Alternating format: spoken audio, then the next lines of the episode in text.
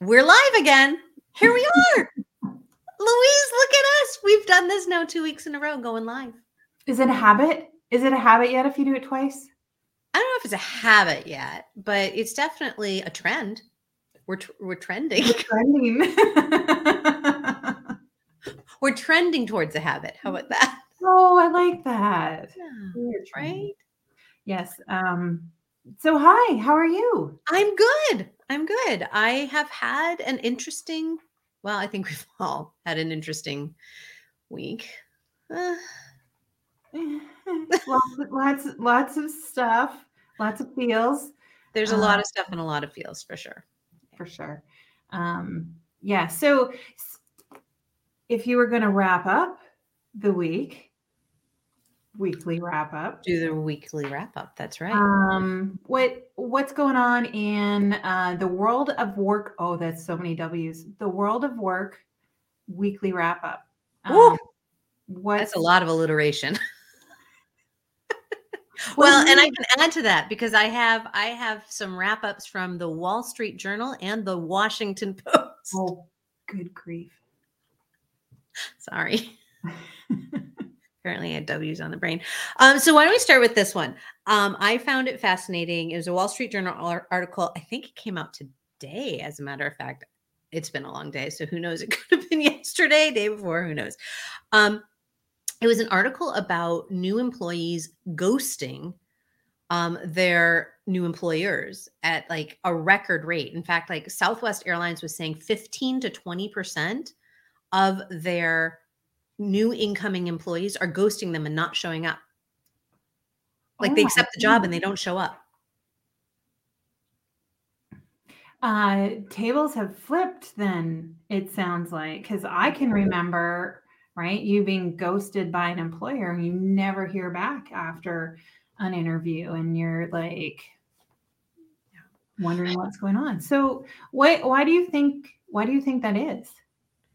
Um, it well, it was interesting in the article. They were talking about a couple different. Re- well, they said one reason was um, dating apps. they blamed it on dating apps. Okay. thought was hysterical. So they said that the um the dating apps have like caused a culture of ghosting people. So like you say you're going to show up for a date but you don't because you know you stand across the street and you're like, "Oh no, bad vibes," and then you don't show up for the date. I guess I don't know. I'm not on a dating app, so I don't know.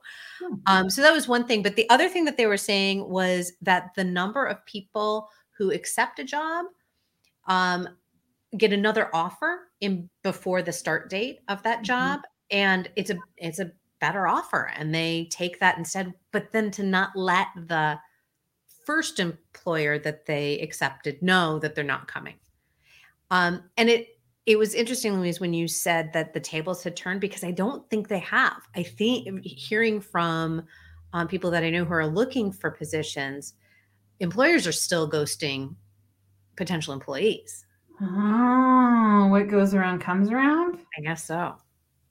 Uh, maybe we'll all be swiping right, or is it swipe left? I don't even know what Yeah, direction. I, I think you're probably not. Yeah, don't just don't swipe. what did you find? Like, what do you want to wrap up this week? What What's interesting for you in the world wide web of work? Well, for me, um, uh, what kind of came up or bubbled to my attention, anyway, is that you know, put me down a rabbit hole like it normally does. Uh, was that there's a large manufacturer here in Winnipeg who announced that they're laying off hundreds of employees. Um, and so, much like the beginning of the pandemic with massive shutdowns and a lot of people um, losing work, here we are still still seeing kind of these ripple effects um, from uh, supply chain issues to like all kinds of things to inflation, people hanging on to their money a little bit more, or whatever that looks like. And it started me thinking around, you know, this this great resignation or whatever you want to call it, this influx or outflow, influx of people into the to the labor market, yet we're still seeing a labor shortage. So it's not like we don't have people who want to work. We just have people who are something, right? who are mm-hmm. choosing something different. And often up here in Canada, I feel like we're like looking at the US with all kinds of awe and wonder about all kinds of things. Um, what I'm talking about is the this great resignation. And I hear often that it's not happening here in Canada to the to the effect or the impact that it is in the US.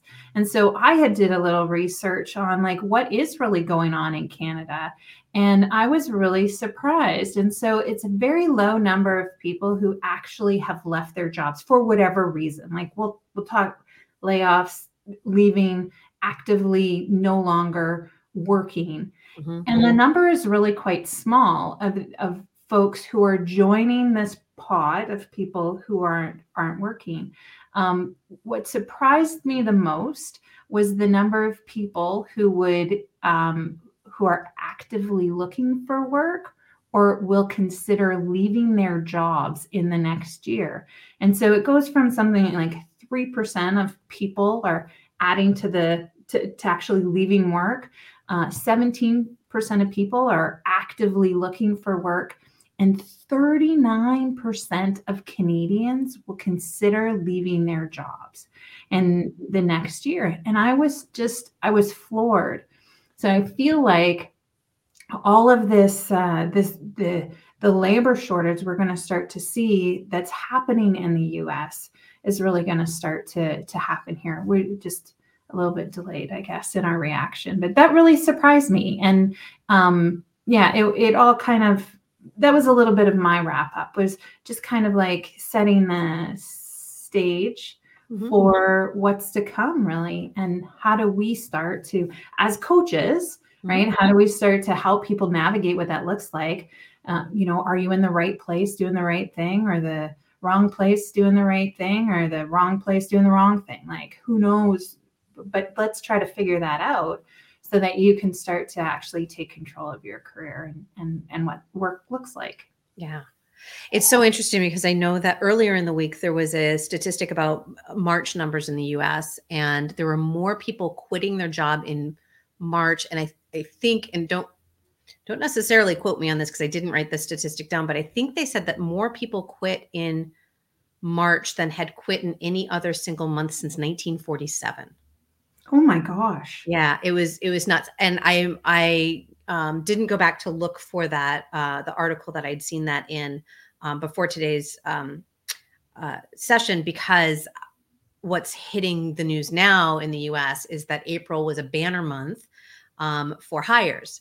So if we look at how many people quit and then how many people were hired, you know, it makes a better story to talk about how many were hired. So while the statistics are fascinating to me, it's also how do we how are they being spun and how are we talking sure. about them, right? Absolutely. Because, so um food for thought. Um, speaking of food for thought, would you like to dive into our meaty haha, discussion for the week? Um, we wanted to talk about money. And obviously what we were talking about deals with money, right? Mm-hmm. If if if if you're taking a different job in between the time that you've accepted an offer and the time that you actually start a job, likely money is involved. Absolutely. and if you're quitting, likely money is involved, right? Yeah, absolutely. Yeah. Um, more involved, perhaps, than it should be. I don't want to should on anyone, but don't should on people. Money takes a front seat uh, for a lot of things that we we do or we consider. It's true. And what's so interesting is when I started working with money, I didn't understand this concept of money stories, like that we actually create stories around money. Had you heard that before we no. got into this coachy world? Not at all. It was very coachy. Um, yeah. I thought because I was like, well, what do you mean? How I feel or treat money like uh, what do you mean that's a story uh, I, I, I really actually didn't understand until I started to unpack it a little bit and really start to see that the beliefs that I have around money, um, of course, come from my past, my history, all of the things that people talked about, how they talked about money. Um, but yet they're just not true. They're just not true.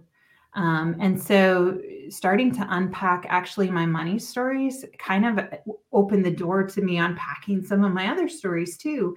But this whole idea of like the thing that we believe um, to be true just isn't true. And money is a big part of that. Yeah. I feel like money stories um, are important for a lot of reasons. Um, but there it's it's you know the the big three sex religion and money. Like right? Shh. Don't talk about those things. And now it's like i just want to be like yes talk about all of those things. Well right? absolutely. That that's a, another um another trend i'm seeing in some of the of the world of work out there in the news is really around pay transparency. Um oh, yeah like i don't know like a lot of people are like whoa whoa whoa whoa whoa you can't know. How can you know what i make?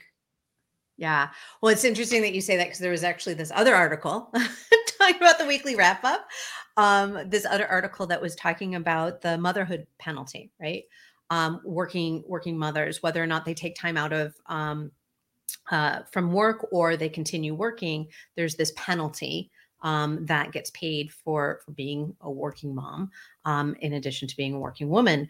And um, the I number one thing that they were saying in there was this idea of um, pay transparency is so important to leveling the playing field and creating some equity, right? Um, it it's just it's it's fascinating. Um, i do want to um, quickly before we continue diving into this idea of money stories um, just if you have any questions or thoughts um, if you're joining us uh, live drop them into the comments. We'd love to hear from you. If you have any questions um, for us or if you just want to join the conversation in any other way please um, drop it into the comments. If you're joining us on the replay welcome. We're glad you're here too and uh, we'd love to hear from you as well. So louise why are money stories important? Boom. Boom. Um, so it's such a driver for so many things. And, you know, when we look at, I think, anyways, when I look at how I want to be autonomous, like how I want to be in control of where I'm going and and the the journey and the destination, I think oftentimes it's our money stories that end up in the driver's seat. And we make choices or decisions based on money or what we believe money has the power to bring us. Mm. That belief is the is the part that gets to me, right? It's like when we um we can believe that money can bring us great things. We can also believe that money can destroy us, right? Um, my greatest fear for a long time was living in a paper box. That's how I would describe it. Um, I had no evidence, no reason why I would think that that would happen, and yet it it scared me, and it kept me from having um, any connection with money that would um, create abundance in in my life um so it definitely and i love how you had shared with um how you shared with us that money i'm trying to remember exactly how you said it it was that place where the uh I lost my train of thought completely. That happens live. Um, so it was that it's that idea of where do we have where do we have control, right? The money stories impact, money stories show up um, and they impact so many different areas of our of our lives. So how do we start to unpack them in a meaningful way that then can flow out from there into those other areas? Well, and I love the I love how you used uh, flow because that is part, I think, of something like we kind of get jammed up around money, mm-hmm. and we start to have this this idea of like we either don't have enough of it, so we have to hang on to it, or how do I get more of it?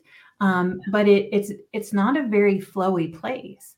And I find this really interesting because we actually we call the money we use every day currency, yeah. which is blows my mind because currency is flow. Currency goes like through you. Currency is it, it's electricity. Who would want who would want to to hold on to all that electricity? Like it can get really really damaging. And I think that you know when we stop to think about the money and and how we want money to flow through our lives um, i think then that becomes very powerful um, it doesn't mean that we we don't um, as, that we don't aspire for things or that we don't set goals but it's also this idea of like like how I, I want to say bunged up how do we not get bunged up um, around. I think that's a perfect way to say it. yeah. Um, so I have a quote here that I want to share. It is from um, The Soul of Money by Lynne Twist. And I think it speaks to what you were just saying. Money is like water. It can be a conduit for commitment, a currency of love. Money moving in the direction of our highest commitments nourishes our world and ourselves. What you appreciate appreciates. When you make a difference with what you have, it expands. Collaboration creates prosperity. True abundance flows from enough, never from more. Money carries intention. If we use it with integrity, then it carries integrity forward. Know the flow. Take responsibility for the way your money moves in the world. Let your soul inform your money, and your money express your soul. Isn't that a cool? That's quote? yeah. yeah. It is absolutely has a lot to do with flow, right? How do we put back into the world? Um, with intention. With intention. Yeah. Right? Yeah. So I know we were talking about this before, so I'm going to actually throw up the question now. Um, this this idea of what does money actually mean to you, right? I think this gets to that heart of what is our belief behind money? Well, I'm going to I'm to coach a little bit. I'm just going to flip the question back to you. Like what does money I'm going to ask you Kim like what does money bring you? Um so I I think up until recently I would have answered that question money brings me freedom. Right? Um, money brings me the ability to show up in the world fully the way that I want to show up in the world. Um, that is, well, it's true, it's also not true because those things can exist in the absence of money. Right. Money makes it a little easier. Right? Money can um money is energy like I, i'm really leaning into this idea of money being energy money being a, a human made construct money being something that um, we don't we give our power over to so easily without even thinking about it. And yet if we have the ability to bring to bring our power back to ourselves and then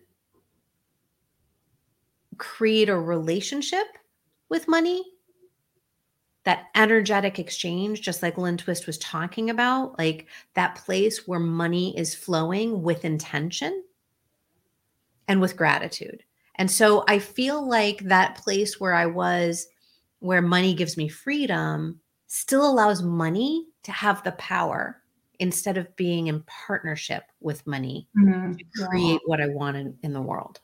Yeah, it's that whole relationship piece of it, right? I think we often forget. We put a lot of responsibility on money. Um, I can remember it wasn't that long ago where I felt like money in the form of my bank account was dictating what I did for a living. Um, and and it's really that's a tough relationship to be able to navigate. Um, and it can be quite toxic, really, when we think about it. Um, but really diving into understanding your relationship with money. And I love this because we did this um, little experiment around, right? If money, if you could personify money and it was a person in your life, what are you asking money to do for you? What are you, what are you expecting money to bring into your life or to take away?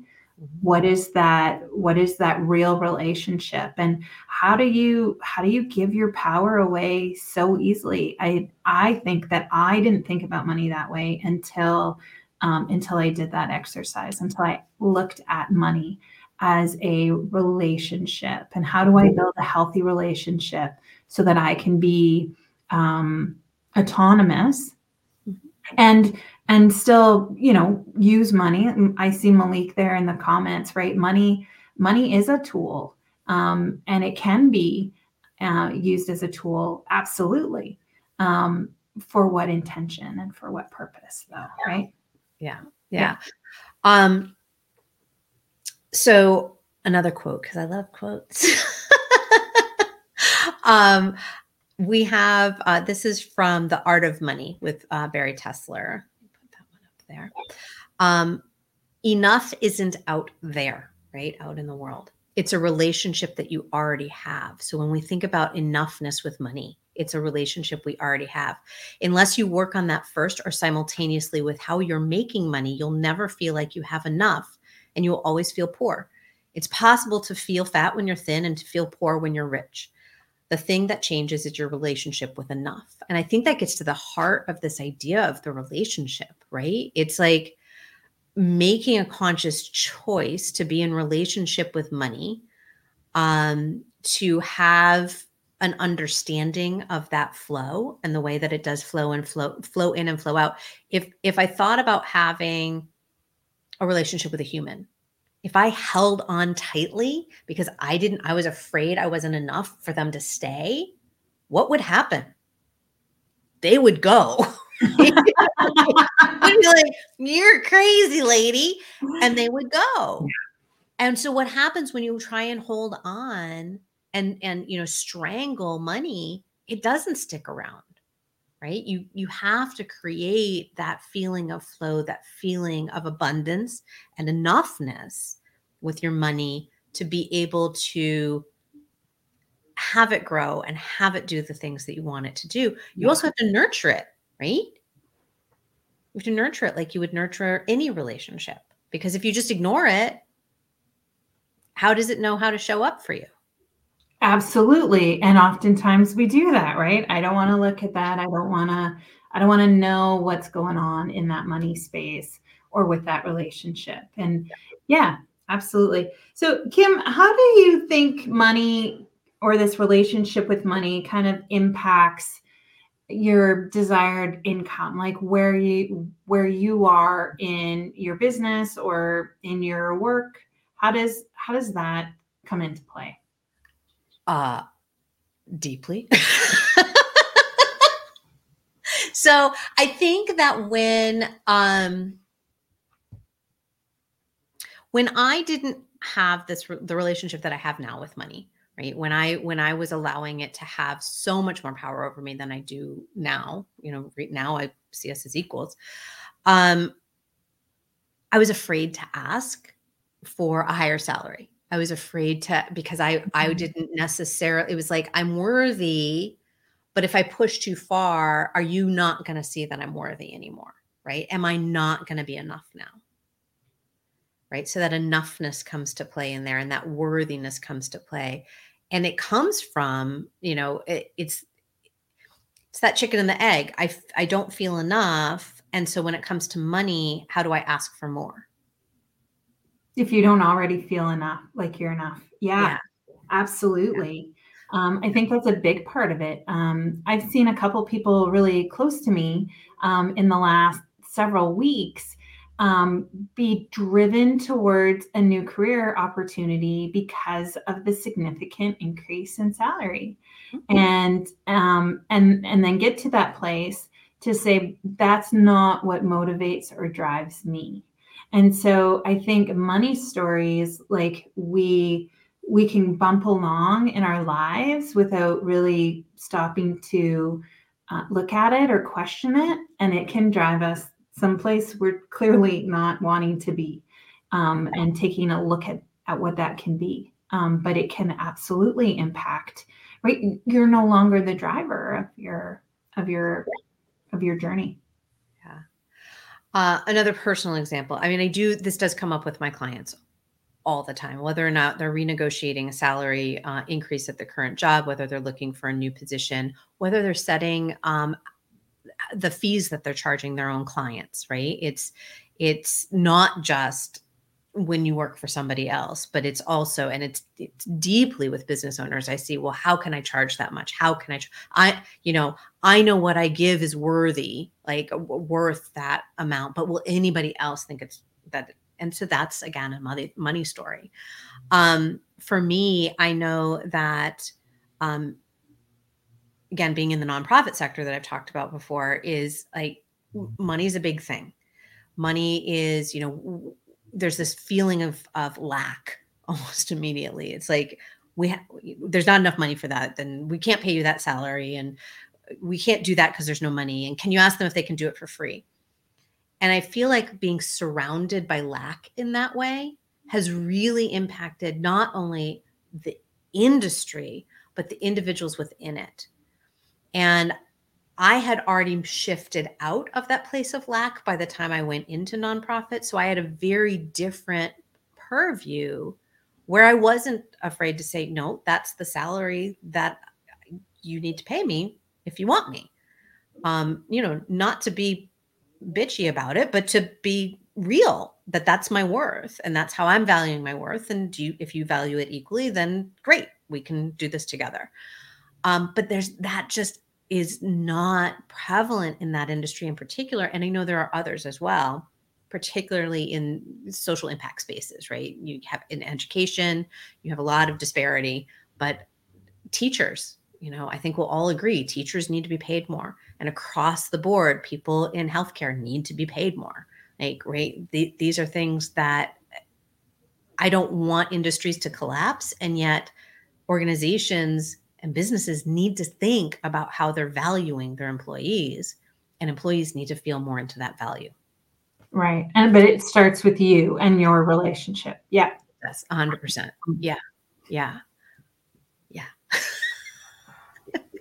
um, I know there's another question from Dan um, on how do you, how do money stories change over time? I think that's a great question. Louise, do you want to speak into that at all?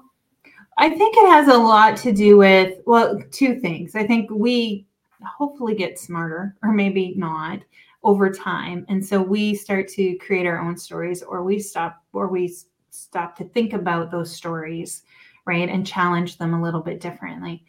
Uh, I also strongly believe that our money stories come from the people we surround ourselves with. And we kind of soak it in um, without even realizing what's happening. So we can carry these stories that often aren't our stories, but we incorporate them without really being intentional around do I really believe that? Or is that really true if you know you surround yourself with people who are always from a place of lack or who are always from a place of enough, you start to question your own money stories and maybe incorporate some of those things that are just kind of floating around. Kind of, again, static electricity, right? If we go back to currency, things start to stick and you, it gets kind of hard to see that it's stuck to you. Being really intentional, pulling it off, looking at it and say, do I really believe that? Um, but yeah, money stories change over time, 100% for sure. Um, but I think those are the two factors. How about you, Kim?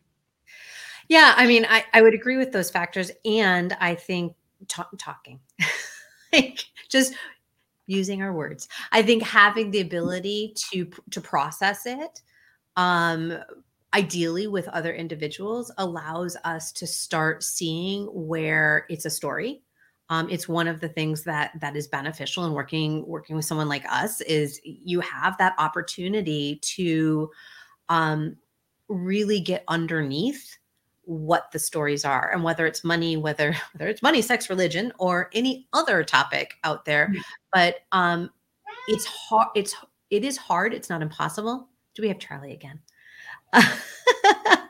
Um it's not impossible to do it on your own. It's just a lot more efficient to speak into it with someone else um so whether it's in a group if you can find um, a group uh, to share money stories with and kind of work through that process together. I know we had an opportunity to do that when we um, were in training, um, and uh, and then working one on one with an individual as well, whether it's therapist or coach uh, or or maybe even an advisor. I know some advisors that that are really Yeah. great at working through that. Yeah. Um, Yeah. So I want to know as we kind of wrap up our Yeah. weekly wrap up. Yeah. What's the what's the one maybe money story or money saying? I love these sayings because there's millions of them. But what's a saying that you c- clearly don't believe anymore? Maybe something from um, from growing up that that it just isn't true and you don't believe or say anymore. So I don't know that it was from when I was growing up, um, but it was definitely. Uh, I went through a period where I I was deep in lack, and it was. Um, I don't. Again, I don't think it was from growing up because I didn't feel in lack growing up. Um, I think it was a series of um, other emotional hardships that made me start to feel not enough. Right, enough is a big thing with me. Um, and I would immediately say, well, I can't afford that. Mm. I can't afford that. I can't afford that. I don't I don't believe that anymore. I don't believe and it's not words that I say anymore. It's not even if it's something that is um potentially not doable right at the moment. If it's something that I want to pursue, I will figure out how to do it. But yeah, the I can't afford that. I can't do that is is not I don't like those words anymore. How about you, Louise?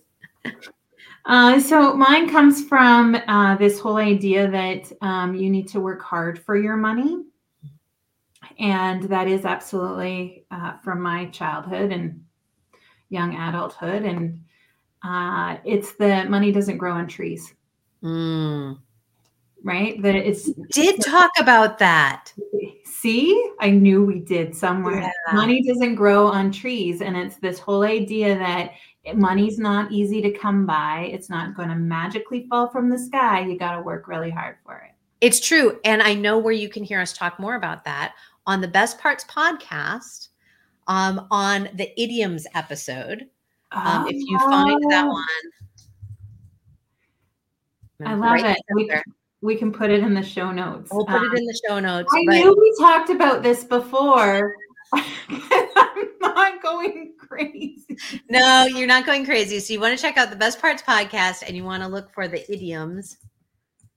Um, but we will um, include the link for that uh, in our show notes as well. So if you want to come back and check that out, we did. We talked about money stories because I remembered you talking about money doesn't grow on trees. So, and that's our other podcast, the Best Parts podcast. Um, this isn't our first all the parts, the best parts. That's, that's not our first time coming together and just talking for a half an hour. Um, so, weekly wrap up. Number two under our belts. Um, and I hope that you, all our folks listening, um, have a fantastic week. And I was going to say fantastic. I'm really excited to wrap up my week because it is finally spring here in Winnipeg with some sunshine, drying up some fairly wet fields and lawns. So I'm excited to get outside. So um, I hope everyone has a fantastic week. And ha- for those of you who are celebrating, have a lovely Mother's Day. Louise, happy Mother's Day. Thanks, Kim. Happy Mother's Day. Uh, join us uh, next week at 3 p.m. Mountain. Mountain. Mountain. Yeah. Which would be, can you do it fast? In my time zone? Yeah. Be- It's four here. in- and it's five in Eastern and two in Pacific, and we'll get to the GMT plus minus things later. We're not there yet. making our way across the country. Um, all right. Have a good one. Have a good one. Bye, everyone. Thanks for listening.